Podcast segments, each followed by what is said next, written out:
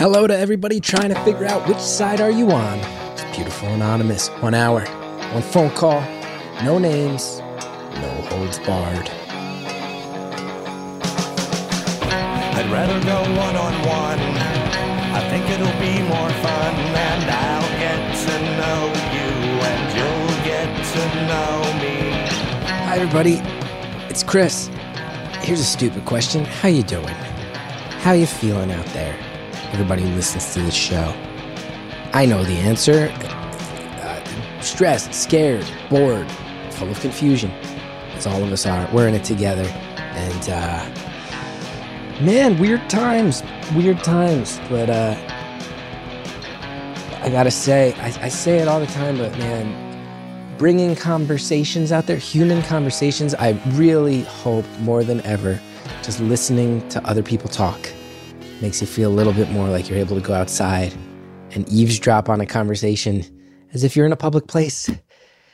Like we used to be allowed to go to. I'm doing well. My family's doing well. I had mentioned that we fled New York um, last week, and, and a bunch of people reached out and, and, and wished us luck and said they hope we're safe. We are.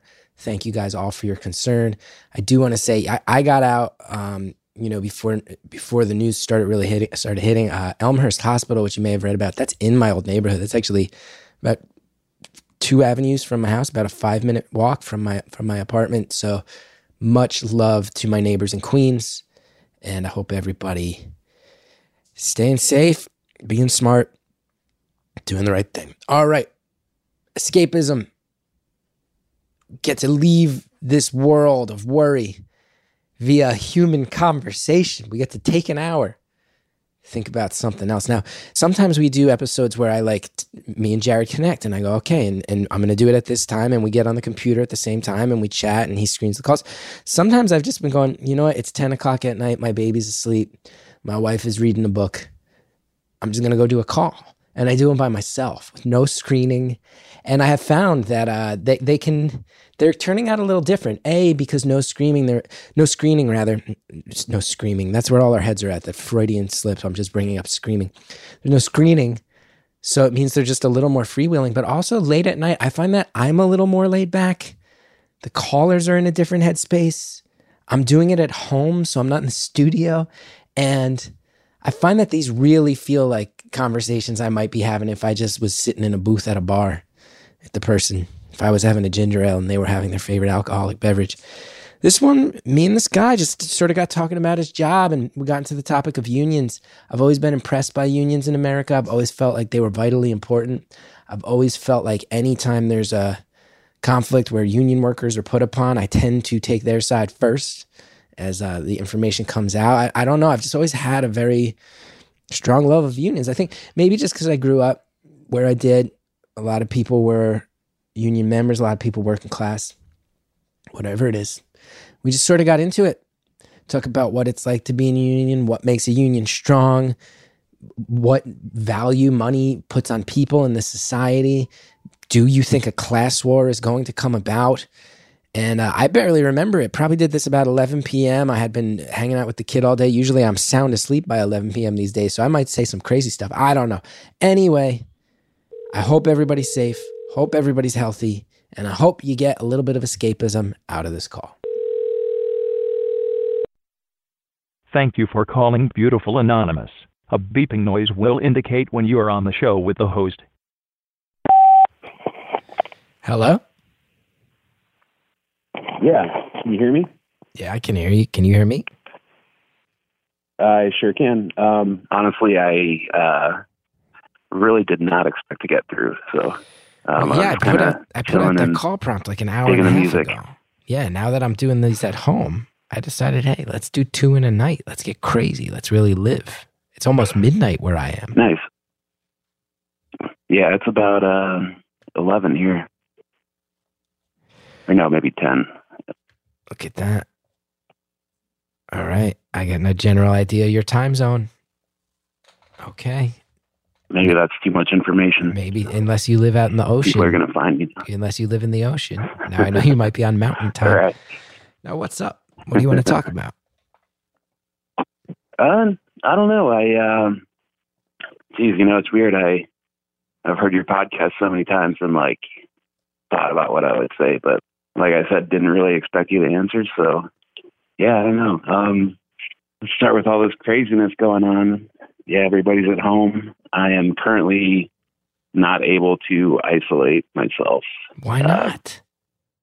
So I my my employment right now is kind of I have a uh, I'm a member of a union, a skilled trade, but I was already laid off before all this started happening, and uh, I've been doing like Grubhub and DoorDash and stuff like that, and uh, yeah, I've just been doing that still, like you know, trying to make ends meet, being really safe about it, you know, using hand sanitizer, stuff like that, making sure that I'm not like I don't know being risky or anything like that, exposing people to any unnecessary risk. Yeah, but you're But, still going um, door to door. That must be nerve wracking, man. It's I don't know. I guess I don't feel that nervous about it. Um, there's a lot of like no contact deliveries, you know, like Drop it at the front And- door, run away. yeah, yeah, pretty much. Like yeah, just text and be like, okay, I'm here. Uh, it's on the porch. Gotta go. Wow, Um, dude. and you know, wash my hands as much as I can. Now, it's funny because they they said and and before all this, I mean, obviously the bottom has fallen out, but everybody's saying, "Oh man, the unemployment rate it's so low. It's never been better." But I will say, and you tell Right. me from the inside, I know so many people where yeah, there's more jobs, but it's the gig economy, and like you said, Right. are these jobs like you're you're saying like yeah i'm putting together these things just to kind of get by between my union gigs. Like are these jobs jobs that actually allow people to keep their head above water? And then you get caught in a loop where now you're still you, you need to do it because you got to pay the goddamn rent. Now you got to walk up to people's doors when there's a crazy plague happening. That's uh that's nuts. I don't like that Yeah, it's it's uh it's unsettling, and there's there's so little security in it too. Um, you know, you're you fend for yourself. You know, there's no insurance, there's no, you know, nothing like that. Like, um, I mean, you can make a decent wage doing it, but like, you gotta hustle you know, if my vehicle breaks down, like that's on me. You know, Yeah, Um, man, that's uh I find it really fascinating cuz there's all sorts of stuff. There's the ride shares, there's TaskRabbit, there's you know, you mentioned Right. DoorDash and and there's Uber Eats and all this stuff and it's like, man, sure, these are creating thousands of, of new jobs, but are these jobs that and I'm not judging. I'm certainly not judging. And I've actually talked to other call I talked to another caller who was a Lyft driver who's like, I have figured it out and it's allowing me to lead the life I want to lead. I think that's so cool, but it seems like for a lot of people, Yeah. it's like, oh, you're you're these are jobs, yes, but they're also just it's kind of like just dumping out a jigsaw puzzle on a table and being like, yeah, figure out how these all fit together into something that makes sense. Right. Yeah, absolutely. Like I said, there's there's a potential to make a lot of money there, and it's a pretty sweet gig. Like when it comes down to it, because you're just driving around and going to restaurants, like you know, picking up food. Everybody so far, like I haven't had one rude person that I've interacted with, and I've been doing this off and on since like September. So Now, you can be Um, honest with me. I feel pretty fortunate. You can be honest with me. Yeah. You ever steal a jalapeno popper? I have not done that once. Um, You never stuck a I've, fry? I've heard like never. I've never like. I mean, I am so reserved about even like, you know, if it's an open bag that's not stapled shut, I'm like nervous about that just because I don't want anybody messing with my food. You know, so I I respect that on their end. Like, there you go. um, Good guy. and and plus, I don't I don't want to be that guy where like. You know, it shows up and they're like, okay, this person obviously ate some of my food.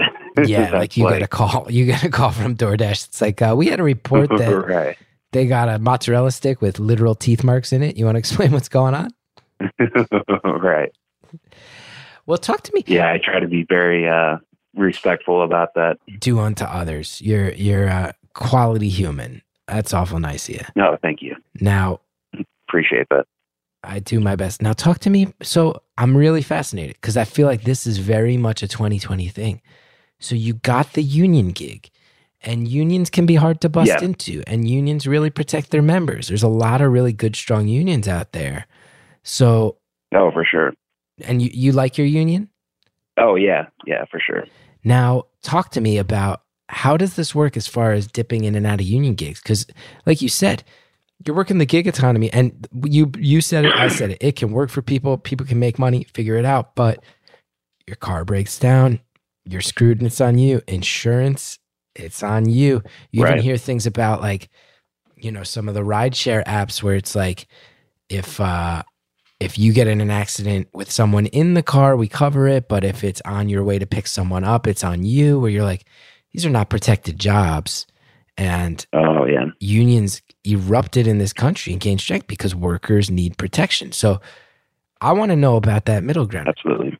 dipping in and out of the union. What's the situation there? How does it work? Um, well, so I'll start at the beginning with my union experience. So, uh, the union I'm in, I applied to, and I like let's see, January of last year, I applied, and they they only hire once a year, Ooh. and so yeah, but they they hire a lot when they do. Um, so I think let's see. So the way they do it is they have a pre-apprenticeship class, which is a two-week, uh, basically night class, and you go there, you do the two weeks, and then like you get a score based on your homework, your tests. Then they have an interview at the end of it, and you get a score on your interview as well. So they add those scores all together, and they hire basically like say they're hiring. I think they hired like 60 apprentices, and they, you know, had maybe 100 who 150 who came out of the pre-apprenticeship program. They just hire the top 60 scorers based on those things. Then let's see, in the fall, that's when you have your first apprenticeship classes where you go in to learn more. But uh, once you take your oath, your oath for the union, uh, and sign your contract, which is like, you know, you're going to work for them, you're not going to use your skills that you learned to go work for a non union contractor or anything.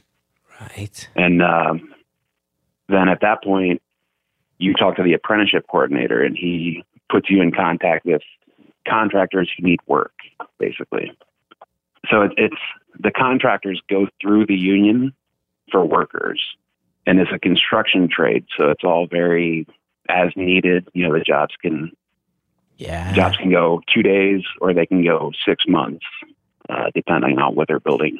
So And the senior guys are getting their first pick of jobs, right? Right. Yeah. They put their time in. They've got all their skills. That's what the journeymen are the guys who have, you know, graduated from the apprenticeship program. So they're the ones who have more job security. And they've also just like built contacts with contractors and stuff. You know, they, they don't really have to work as hard to get the jobs. They just call up the contractors or, you know, people they know and say, Hey, you know, you need me work. Like I got laid off here. I can work for you. It's really touch and go for first year apprentices in this trade especially the winter. The first winter of your apprenticeship is the worst because you're at the bottom of the totem pole and there's like a lot less construction going on. So you kind of have to, you know, fend for yourself as far as that goes. And so that's when I, I left my last job, which was a non union shop. And I got on with them and I worked for a couple months in the, the union.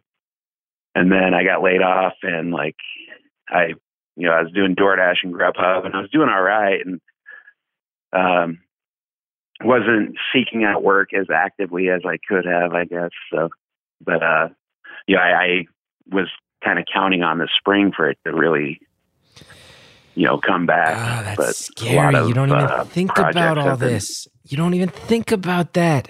Right. That certain work can only happen certain times a year. And the longer this goes on, the more people are just going to be standing in that line hoping that they get the job. And that, when, like you said, when you're at the bottom of the totem pole, when there's more work, you get more stuff. Right. But if everybody hasn't been working, that means everybody on the totem pole is back in line. They're not Right. occupied Yeah, by the other exactly. jobs. Oh man, this stuff is so scary. This stuff is so scary. It's amazing how it affects everything. Yeah, yeah, absolutely. And I mean, I, I'll be honest, like I feel a little better prepped for it just because I've been doing my own, you know, working the gig economy, you know, for for this long anyway. So like I'm not losing a paycheck that I was relying on every week, Right. um, like a lot of people. Right. Although, I mean, I I really kind of wonder how it's going to affect the gig economy because you know the people that are ordering delivery right now, like it's been pretty busy in the past week, but like that's because people are home for the first week and like they don't know what to do. They've at this point they kind of see it as like they're scared for sure, but they also they're home and they're kind of enjoying it and they can order delivery. You know that like oh let's let's order from Grubhub or whatever. Right. Let's live a little. Let's make the best of it. But I mean, in a few weeks when they start running out of money, you know, the people who don't have, because I mean, let's face it, most jobs are not protecting their employees from this. So when those people start running out of money, they're not going to be ordering from Grubhub much. They're going to be cooking at home a lot. And on top of that, a lot of people like teachers and, you know, people who can't go to work, they're now out there delivering too. So it's a lot fewer deliveries for everybody. Um, but I mean, I'm not too worried about it because I, I mean, I have other means. Um, like I'm looking into. I'm not going to be specific, but like there are other jobs. Like I, I took a job today that I'll be starting in a couple of weeks. That's a. It's not bad pay. It's comparable to what I make with Grubhub, and it's something that I know. It's like one of the few things right now that I am not worried about job security with it. So, I mean, I'll be all right. That's good to have that. Or, I mean, I feel like I'll be all right, but I, I worry about a lot of other people. Yeah, man, me too. And I'm very lucky. Like I have to say, this podcast itself has been this like really amazing foundation for me. And I don't even need to book guests. I got so lucky that they featured it on This American Life. Like, and it's this thing that I know, like, okay, I can, I can, I have income, but I'll tell you, even as a comedian, and that's a cushy life. You're a unionist. You're a union construction worker. I have so much respect for that. There's not a world in which, like, I'm in the Screen Actors Guild, and I'm proud to be in the union, the Writers Guild. Yeah, but like, absolutely. That's, this is not like the, and it's it's it's a point of pride. But it, we are not exactly the Teamsters. You know, Right. a bunch of chubby comedy writers. Like, I got respect. I, you know, I'm not a coal miner. Like, I get it and I understand it, but like being a comedian right now. I had to cancel all my touring for the first half of the year. Right. And it's like, ah, okay, well, at least I have some other income. And then my agent goes, but now you got to remember every comedian in the back half of the year is going to be out on the road. And any city you go to, there's going to be two or three other acts that are selling tickets to the night where you're like, everybody's lives are just getting crammed into half a year Right. and none of us are allowed to go outside and make money. And how is this? How is you're stretching the whole economy like a rubber band, and it's not going to come back as tight as it used to be? Yeah. That's not how rubber bands work. Yeah. They degrade over time. Yeah, totally. weird And analogy. so not only is the market going to be saturated with comedians, but it's going to be the audience who hasn't been working for however long. You know, like Yeah, it's going to be trying to sell tickets to people with no disposable income. Same thing with the restaurants, right? right. Trying to sell meals to people who've tapped out their disposable income. Everything. Ugh, it's it's crazy because you know, and because then you got the people, you got the people going. Well, I feel like this isn't real, and I, I'm only 35, so if I get sick, I hear it's only gonna be like a bad cold, and it's like, yeah, but to stop it, we got to shut down everything. Right. And when you shut down everything, you got to be really smart and careful about how you don't kill it. Because what if all the oxygen goes out? You got to keep the fire going on some level. Yeah, and, and there's, I mean, everything is so interconnected. Like, there are people who support the hospital workers and other aspects of the economy, and you know, it all. Yeah. It's not just you know, no one job lives in a bubble. Like everybody is working together to make this country be a country. I think a lot, uh, one thing that people don't realize about you know staying in and whatnot. You know, people who want to go out and party because they're young, and it's like, well, if it was your grandma who was going to be at risk, you know, you would be a lot more Yeah. um, a lot more aware and a lot more responsible about like Right. not putting her in danger. And it's like, yeah, it might be a cold for you, but then there's going to be so many people in the hospitals and then all the beds are taken up. And then what about everybody who has a heart attack or who gets in a car accident? Right. and all the doctors have been up for 72 hours and they don't have any gloves left for your surgery. Right. it's like oh god. But you know what? I'm going to give you another compliment.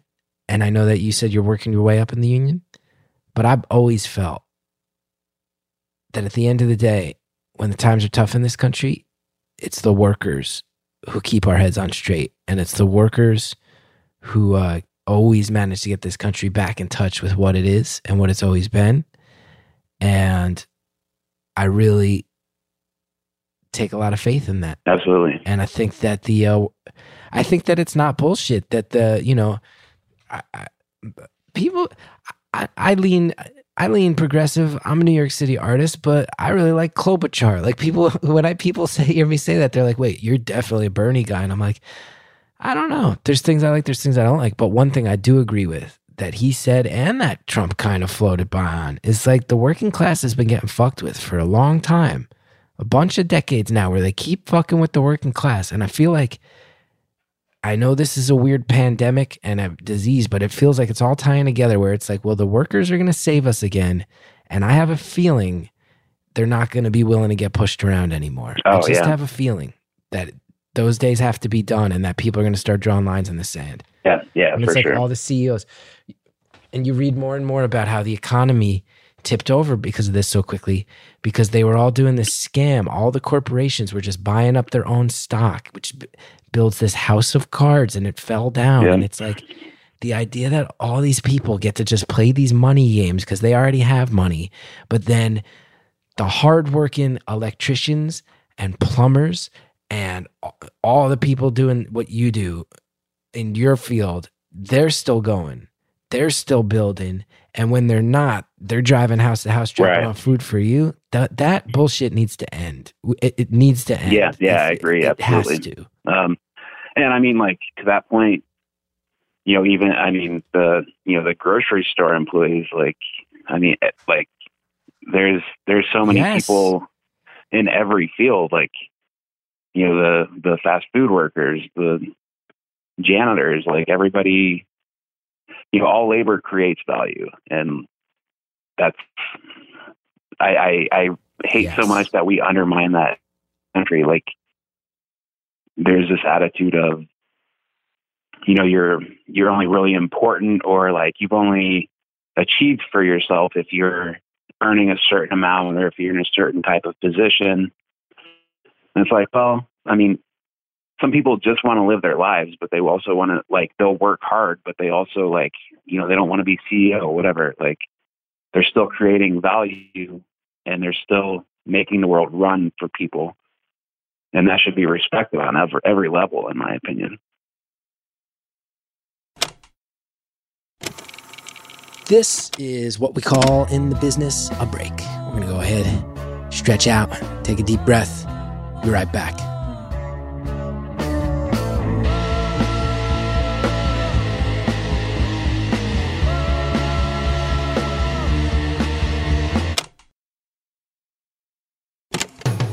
Right. Thanks, everybody. Hope you enjoyed that little break we just had. And now let's get back to the phone call. You know, they don't want to be CEO or whatever. Like, they're still creating value and they're still making the world run for people. And that should be respected on every, every level, in my opinion. Absolutely. I'm totally with you on that. I tell you, my brother is a very smart and very sweet guy. He lives in Philadelphia. And uh, years ago, back in 2016, as everything was shifting, it was becoming clear and clear of like, oh, wait, the political foundation has shifted and nobody's quite figured it out yet. My brother was like, look, I know a lot of people who have moved to Philly and they are from Pennsylvania, coal country. Hmm and he's he goes i know i'm friends with a lot of people on here who come from from families with that background. And he goes i really don't understand like why why do people it's one of the most dangerous jobs you can have people die of black lung Right. there's other indi- like why why would you want to hang on to it when you can you could go work at a walmart you know like there's safer places to work now and coal's not as important as it used to be. And I'll never forget somebody left a comment. One of his friends goes, Well, I did grow up there and I live in Philly now, but for a few generations, my families have been Pennsylvania coal miners. And uh, they said, You know, you can go and you can break your back. And a few things happen. One, you don't even need to have a high school diploma, and you might wind up with a pool in your backyard and you get to go out on your deck and watch your kids swim in that pool you paid for Right. and there's not many jobs where you can be uneducated and make that happen and they can also and they and then they said and at the end of the day when you are part of something like that there's pride and you feel like you're a part of the infrastructure of your country and you feel like you're doing stuff that everybody else doesn't even understand the effect that you're having but the coal they burn you helped get it to them Yeah. and that's not the same as working in a Walmart, even if you're making the same amount of money. It's just not the same feeling of pride. Oh yeah. Absolutely. And just like you're saying, I don't think that people's self worth equals their net worth. And I think we've mistaken that.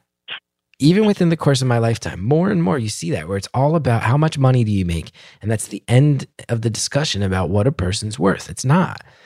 But the idea that you get to work hard and hold your head up with pride, it's like we're still asking a lot of the workers in this country to work as hard as they always have.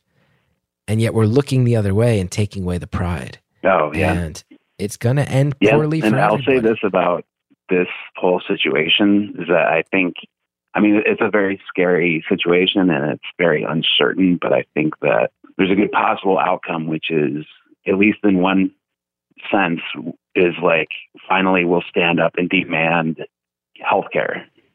Um, and I and I think it's kind of at a the timing is good because I think this year we might have a chance to stand up and demand healthcare and you know time off and like benefits like things for situations like this but that don't necessarily apply to the entire country. We'll have an understanding of the fact that health problems can really mess your life up and they can be unpredictable and that a lot of people are susceptible to risks that they can't control and that we have the means to to offset those risks. And you know we now we have a chance to do that like that's that's the logical step in my opinion um, without getting too political on Yeah. No, I get here's here's the thing that I've learned in my real life and that this show has underlined for me again and again is like I am so wary of political conversations because they can often go so poorly, but I got no problem talking to you one on one about I see what all the politicians are spouting and which ones are claiming they're uh, standing up for this and that ideal.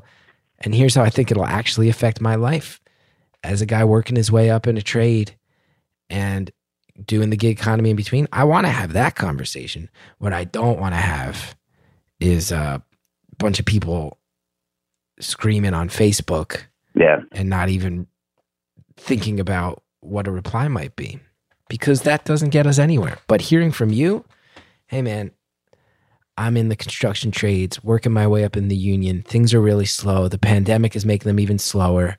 Now's the time of year when guys like me are usually getting gigs, but I'm still scrapping it out in the gig economy because of this pandemic. And it's making that's a situation that's anybody would hear that right now and go, oh my God, is this caller totally safe? And you got to think about that. That's when I want to hear about politics because I want to know what what areas there are in this world where my life and your life cross over, and then you start to see the logical things that actually help everybody. right That's when it, you have to talk about it. yeah yeah have to. absolutely I didn't expect this conversation yeah me neither actually i didn't expect any conversation tonight but uh here we are I love it though. A, a guy with the calloused hands of a union worker uh, in the middle of the night ranting alongside a uh, a cotton soft comedian who still has all his opinions on what being a work a worker is like. But my background, I will tell you, my background uh, was no joke. Hardworking people. So I still get.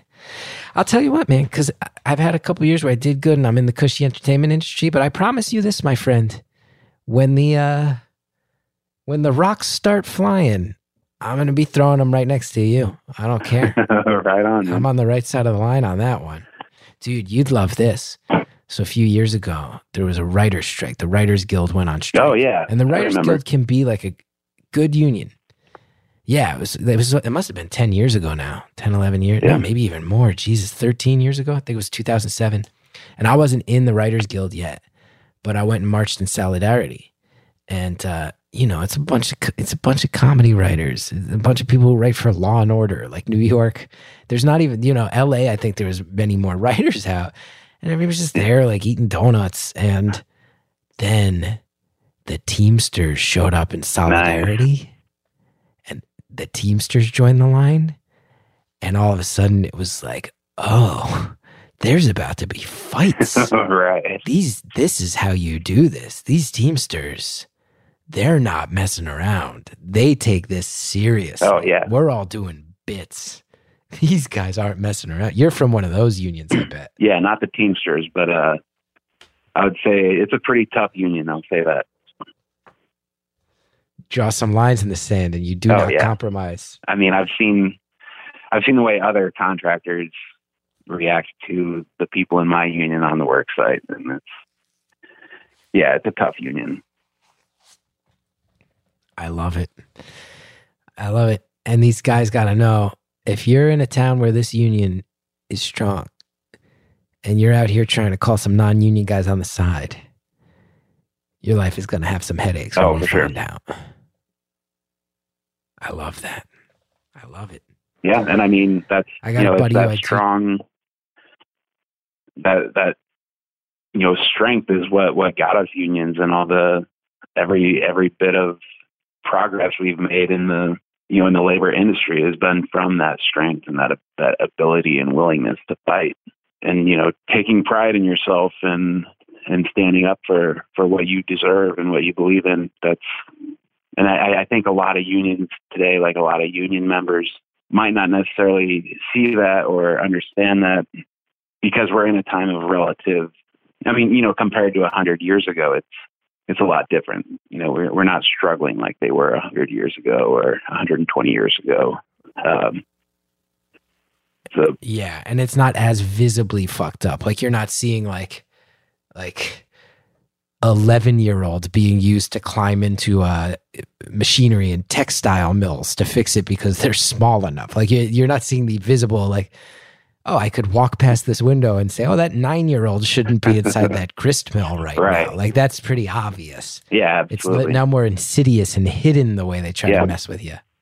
Yeah, and I mean now it's there are a lot of lot of gains made by the unions, and they get like they've been getting pushed back. I'd say since like the the seventies, and I mean you know even like starting when the the Taft Hartley laws. I don't, I can't remember when that was. I was was a long time ago, but uh, you know there there have been pushbacks on on union gains, and that's just kind of how it is. Like, and I think that's something that people need to realize is that it is a constant struggle. It's not like we're ever going to ever going to get to a point where we've got everything we need, and now we can just relax. You know, like the the boss is always on your back.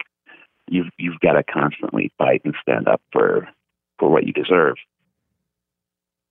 Yeah.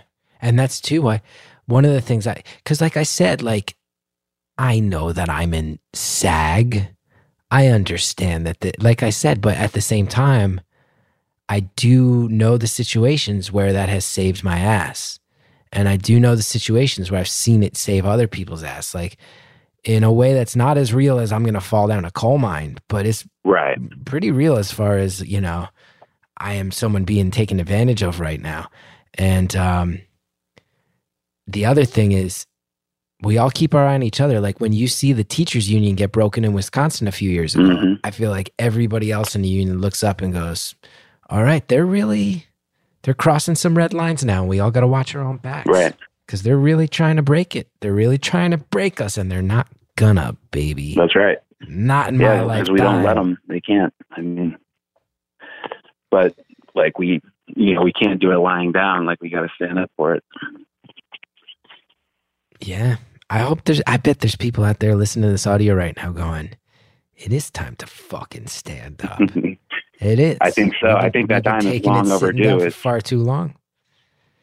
Yeah, Now let me have because let me ask you this too because you seem like a very even-tempered guy. You're saying all sorts of things that you're clearly passionate about, but you don't seem like someone who's prone to like flying into a rage. But as we're talking about it, I feel like maybe I'll just cut to the quick and say, "Do you think there's going to be some sort of class war in our lifetime? Do you think this is coming? Um, I mean, Do you think about it? I oh yeah, I think about it. I I think I I kind of feel like we're headed in a direction where it's inevitable. But I well, this would be more political talk. Um, but the uh, I feel like the basis of the the fundamentals of capitalism are such that like we can't avoid class war eventually. Whether that's going to happen in my lifetime i i mean i would say probably but like i mean they thought that i don't know. They they they've thought that for a long time like i i could see it happening i'll say that. I think that uh I love this conversation, just Yeah. so you know. Not to interrupt, but you and I calmly talking about how you, as a guy in the in the trenches of the unions, are like, yeah, I've thought about it. Could happen. Maybe not in my lifetime, but it's a coming. In that calm tone of voice, this is like my dream come true. yeah It's like my dream to have this conversation. well I mean uh like what's you. what's your take on it do you see any kind of class revolt in the near future Well, here's the thing I see is I'm a little confused or maybe up until now I've been a little naive. But there's a lot of things that happen now where the justification is that money's coming in because of it. Whether that means the economy is strong so we're willing to ignore er, other things happening or seeing people in my day-to-day life where they start to make money and they really change or seeing so many people where the fact that they aren't making money to the degree they want to is causing them such massive mental stress. And i feel like the past 2 or 3 years more than i ever have in my 40 years on earth i keep finding myself thinking when did we just really decide that money is the end all be all when did we decide that?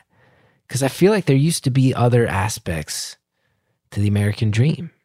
Of course, there was always an aspect of like, hey, this is a country where your grandparents can be an immigrant and then your parents do a little better than they did and then you do a little bit. That's my story. That's my actual story. And I know that part of that is about finance and property and all that, but there also used to be a lot of sides of it that were about feeling like part of a greater whole and yeah patriotism not being weaponized, being celebrated, and communities taking care of each other and small town values.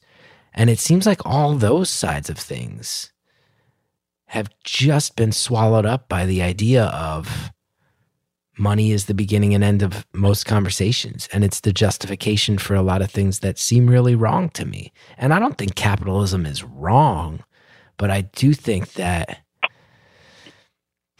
you know, when you got people who have three or four jobs, none of which give them insurance, none of them, none of them that have any sort of protections to them, and those people are fighting to feed their families, and those are real stories that I see and I hear, and then you hear something like Amazon and Apple don't pay taxes, Right. And you're like, that just, I just don't understand a world in which anyone can justify that. I just don't understand how since they make the most money, they don't have to pay into the kitty. Like it just something at that point is broken as far as this obsession with financial success. That's where I stand on it. And I just don't see how you're not going to eventually push people too far. I just don't see how yeah i mean like the thing is i like again i, I don't want to become too divisive but I, I would say that those are reasonable outcomes of the way so uh, capitalism works um, because it's you know it's a simple process of excess value collected that is created by labor and like put into the hands of the owners of the means of production. And like to progress, they have to accrue more and more of it to the point where they're cutting your health benefits and they're you know you're getting kicked out of your home even though you're working 60 hours a week um, you have no choice and no say in what is produced. Um, but i mean as far as people standing up for themselves i guess like i don't know sometimes i kind of feel like it's a race before like you know as long as the ruling class can pay the police to protect them then um, basically it'll get to the point until like there's nobody left but the police and then they you know can finally cancel their pensions to save a little bit more money and like at that point Yeah. they'll have robots to fight the police for them That's feeling real to me. A couple years ago, that would have been a joke. I'd be like, oh, and then they have the robots in the sky to fight the police. It's like, oh no, they have them. I've seen them.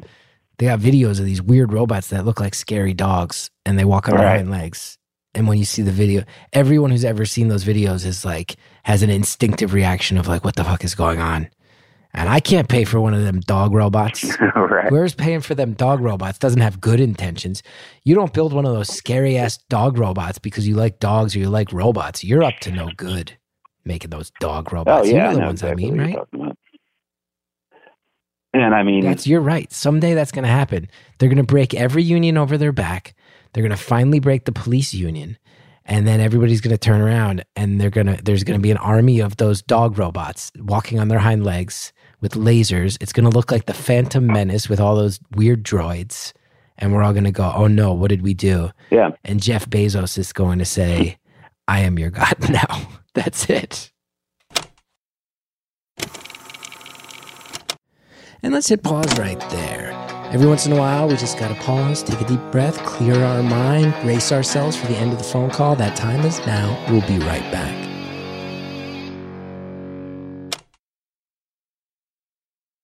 Break is over. That's the last one. So buckle up because we're about to finish strong. And we're all going to go, oh no, what did we do? yeah And Jeff Bezos is going to say, I am your God. and at that point That's those it. those dogs will be made by machinists who are getting minimum wage and then once they've created the robots they're fired and they have to move out of their houses but they can't fight the dog robots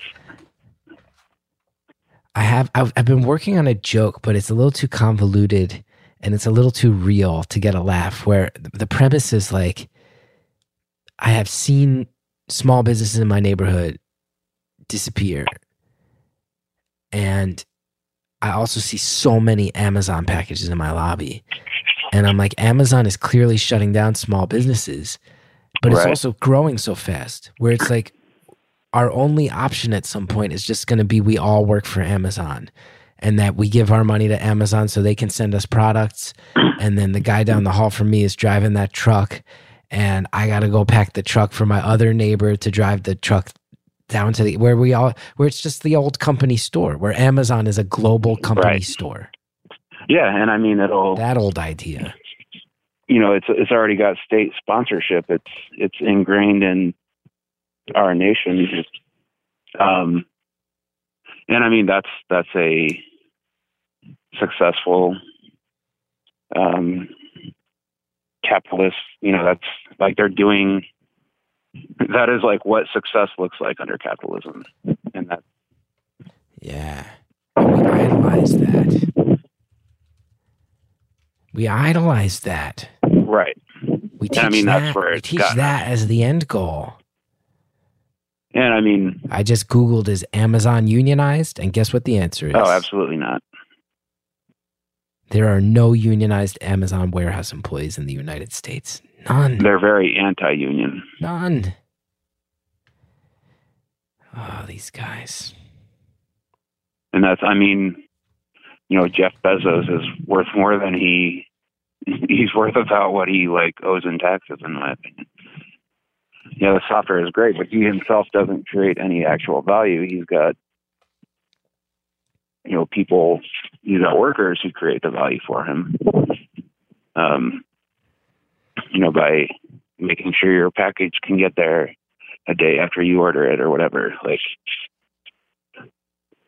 but I mean, he like, does that man deserve to be a billionaire? Has he provided a valuable enough good and or service to basically like that amount of power or that amount of money is basically gives you more power than anyone on earth. yeah. And has he it's earned very, that? I don't it's know. very, very sick. It's reflective of some sort of a a real sickness that's come over us lately, and I hope we scale it back. I hope we scale it back because I don't see why that I don't see why that guy gets all those billions, like you say, and more power to him if he can earn it. But not in a world where none of his workers are allowed to unionize, and not in a Right. world where hardworking guys like you are Well, in a in a way that is scary where you doing the gig economy thing while there's a fucking pandemic like Right. it doesn't add up you can't you can't, and the both, thing about you know? billionaires though is that like nobody can individually earn a billion dollars. You can no he has people who earned that money and he's figured out how to take most of it from them and that's that's the lopsided uh nature of capitalism and he uses our infrastructure too. Those Oh, trucks yeah. drive on the roads we paid for and that we and that we paved. Somebody paved those roads and somebody paid for those. Right. all the bridges those trucks go over all the tunnels they go through. These are built by people. You think anybody's ever built a tunnel and felt safe about it? You think anybody's ever built a massive bridge and felt like uh like there's no risk to it? Of course not. Pay, pay your taxes and protect those people it's logic it's kind it's not even logic it's basic decency it's kindness protect the people putting their necks out to do the hard stuff Right. or at least like make it to where they don't have to work during a pandemic Yeah. Yeah. Make it where they can, you know, where maybe the first headlines don't need to be about um, how to protect banks. Maybe not right now. right Maybe not right now. Let's be a little classier with the order the headlines come out in. So who knows? I like you, my steely voiced friend. You are a calm, cool, and collected person with a strong set of ideals and a clear ability to, to explain would them. you would And I really appreciate it. consider my voice steely I would say that you're very even tempered and very measured, and your voice has an edge to it. And I would say yes, Yeah. steely. I would say there is a a, an- a, a Clint Eastwood esque steeliness.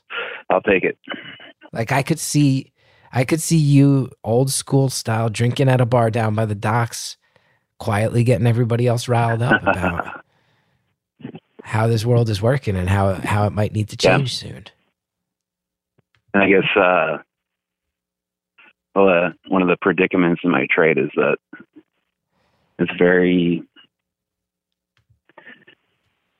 the the guys I work with. I mean, you know, very roughneck types, but very. Uh, I'd say they probably vote Democratic most of the time because Democrats tend to support unions more, but they're they tend to be more right wing type. You know, at least like socially and politically. I I grew up with the exact. I think you're just describing Irish Catholics. Yeah. Like that's who I grew up with. Like we're gonna vote Democratic because we like the unions, Right. but uh, socially, if you're at the bar, you might hear a thing that makes you cringe socially from the same. oh, people. absolutely. Yeah. And I've heard some pretty problematic things on the work site that I just kind of you know, try not to react to. Yeah, work sites are not always bastions of progressivism. Right. I'm actually on the subject. I'm actually well. I was raised Irish Catholic myself. Yeah, I had a feeling, man. I had a feeling. I've heard some. I've heard my. Uh, I've had some family members who, who uh, have some similar opinions to you, Yeah. for sure. When it comes to work and when it comes to wealth and how they intersect. Yeah, my grandpa was a union laborer, and I have a few uncles who are union. So maybe that's where all this this talk comes from. I guess I, I would still characterize them as Democrats at best. as far as the scale from left to right goes. But Yeah. But that means something too, right? They protect your grandpa, they protect your dad. right, And it makes it makes you want to fight tooth and nail to make sure that they don't yeah, break yeah, it for sure. I like this combo. I got a friend who's a longshoreman, and I think I'm more jealous of him than anybody. Oh, nice. I feel like that's just the coolest, most old school Yeah. life there is. Dangerous too, right? Working down on the docks. I think I think many comedians because I when I think about being a comedian, I think very often about how like, you know, sometimes sometimes I'll get these gigs and I'll look at the ticket prices and I'll be like, I hate that. Why is it high?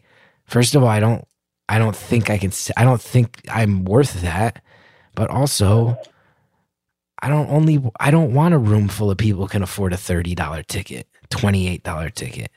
Cuz I feel like comedians should exist to make people at the end of I always felt like that's why I loved late night TV. That's why I love Letterman. I'm like in my mind it's like somebody goes and works and they have a really hard day and their boss is being a shit and then they come home and they hang out with their families and they're exhausted and right before bed they get to see some comedian make fun of the fucking politicians like to me that's what comedy's for it's to make people laugh when people have hard days and that feels noble to me Oh, absolutely. Um, I mean, it's stuff like that that makes so everything else worth it.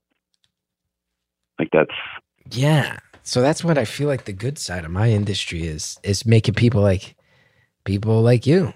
The electricians at the bottom of the totem pole, the plumbers, the construction guys, all of them. Like that's who I want to make laugh in my mind. But I know mostly it's like blue-haired hipster college kids in reality. That's most of who actually my fan base historically has been. But the ideals of it, I think are try to take care of the right. I think that's how comedians came to exist. I've always said that that there's people out there who can do such hard work and face down such tough things, and that many like back in like the caveman days, there were the guys who went out and did the hunting, or the guys who went out and they built the shelters, or the guys who like fought off the saber toothed tigers when they showed up. right. And then there were the guys like me who at the end of the day would like gather around the fire and be like, "Hey, I'm going to uh I'm going to crack some jokes here and then maybe you uh you guys can share some of the meat with me." I feel like that's how comedians came to exist as a thing.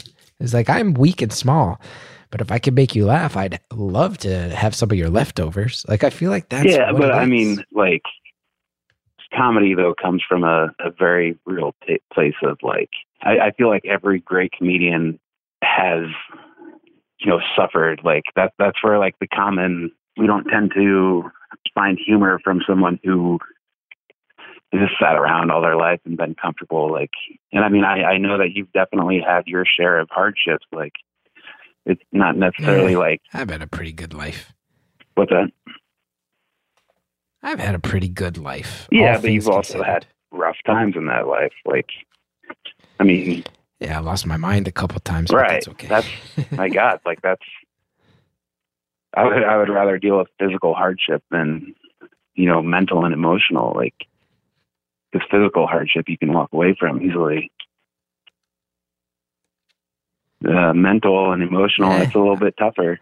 But I mean, that's that's where that that's like the manure that the the flower of comedy grows out of. Like, and that's I think that's why like there are so many comedians who who have really messed up stories that they can tell you like um because a lot of them have been down like really down like in ways that people may not be able to relate to but like that doesn't mean that that, that it's not real like your experience might be different And that some people hear it and they go, and people go, "Oh, you're saying it out loud." I've always thought that. right I think that's cool. I had a friend from college who's like a labor organizer now, and I'm really jealous. I keep I keep saying I'm going to quit comedy next year. I don't know if I am. I just say when I get frustrated, and then people are like, "What are you going to do?" I'm like, "I'd love to be a labor organizer, but I don't even know what that is or how Yeah. you do it really." what uh what capacity I does your friend work in my friend, it's very strange. Um, it's a small world. She was a girl I went to college with, and she was so cool. She was like a cool punk rock girl, dated a friend of mine. And we used to party at the same house with our punk friends. And then uh, now she flips she flips a lot of uh, things over to being part of the WGA, the Writers Guild. Oh, nice. but it's cool because it's a lot of like online, uh, a lot of these publications where they're, they'll hire people and it's like, you know, online magazine writing or online news reporting where it falls into this hazy area where you're like, well, what union would represent it? And she's one of the people who's like, fuck that. We got this. And then she flips all these things. She flips all these businesses. It's cool to see. She posts about it. And I'm always like, oh, that's the coolest thing. I wish I was doing something that good for the world. I wish I was. And I do some stuff that's pretty good, but that's really good. That impresses me. That is awesome. I'd like to do Yeah. But I mean, like, Yeah. also, like, let it be said that you definitely pers- provide something very valuable. You just do it in a different way. Like, I do my best. So do you. So do we all. That's nice of you to say. But we all do. We all got something to offer. And then some people have the guts to actually go out and offer it up. And it's always it's always cool to see. I like that you called up and said, I don't know what I want to talk about. And for 56 minutes, we've been talking about uh, the importance of unions and a potential class war. oh my God, I has think it that's a pretty cool, cool minutes? way for that to turn out. Yeah, we got four minutes. Oh my. God. Ti- time really flies when you're talking Yeah, about the working man.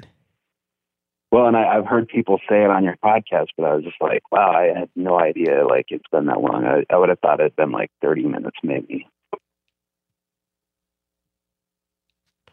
Nah, flew by. Yeah. Flew by. Now, can I tell you something as we got four minutes left? Yeah. And I'm not trying to freak you out, but just to make sure you're on top of it. And I'm not making a joke here. There's been a bunch of times where it sounds like you've coughed. We're in the middle of a pandemic. You're going door to door, meeting lots of people. And I just want to make sure I don't know if you've been clearing your throat or coughing, but the neurotic part of me that cares about you as a human just wants to make sure you aren't in denial about that. Yeah. Are you aware of this? I'm aware. I, so I've been smoking cigarettes, uh, Ah, and yeah, I've, yeah. I mean, I, I've it. been feeling great, and like, I've I've been drinking a little bit, and when I drink, I smoke cigarettes. So like, I think that's that's what you've been hearing. Like, I, I promise you, I feel good. I I haven't been coughing. It hasn't been an issue up until like while I was on the phone. You know, like clearing my throat. Um, I have I've been looking and like checking on symptoms to make sure that I'm not exhibiting anything. good. I've been pretty Good, safe good. about everything. So Now, uh, what were you drinking tonight? tonight I was drinking Guinness. Man, that's the person I always wished I could be. Drinking a Guinness, smoking cigarettes, talking about the unions. That's not me. I'm drinking. I'm drinking diet ginger ale, Huh? eating uh, chocolate covered almonds, and reading comic books. That's me. Different type of human. Wait, what kind of But I got comic a lot of respect for you. I'm rereading Marvels right now. You ever read Not Marvels? much. The only uh, comics I got into were the big, like, you know, the famous graphic novels like Watchmen, V for Vendetta, Preacher. Those are like pretty much it. You'd love this. So, Marvels is a graphic novel. It's amazing. It retells the entire early phases of the Marvel universe through the perspective of just a regular dude, just this guy who's a photographer who starts grappling with the idea of, man, there's these superheroes. These are like gods. In what way do I matter in this world? And it's a really cool take on superheroes you've heard of. Oh, nice. It's great. It's from the 90s. Wait, it's this Marvel graphic novels? Yeah, it's called Marvels, like Marvel with an S on the end. Okay. Yeah, I'll need to check that out then. You, you're going to love it. I promise you, you're going to love it. Right on. 58, 58, 58 minutes, minutes. of Oh, man. union politics and class war, and then a final minute of comic book recommendations. Yeah, I, I assure this you, I didn't mean to come true. talk about any of that for that long, if at all. I Here we are. I love it. I love it because here's why I love it. Because I always sit around and think about what people are feeling out there people in your exact situation. You came on here and you said it. And that's fascinating to me. It's fascinating. This gig economy, this capitalism, the way it's mixing together, the way we got to look out for ourselves and each other. Fascinating. And I thank you for sharing it. Right on. Well, I thank you for having me. Oh, by the way, one A true thing pleasure. I always thought that I would say to you if I if I ever got on with you. I first saw you on Cutman Films YouTube way back in the day. Uh, This is the deepest of deep cuts. what are you talking about? the most awkward boy in the world. I wrote those. You wrote those?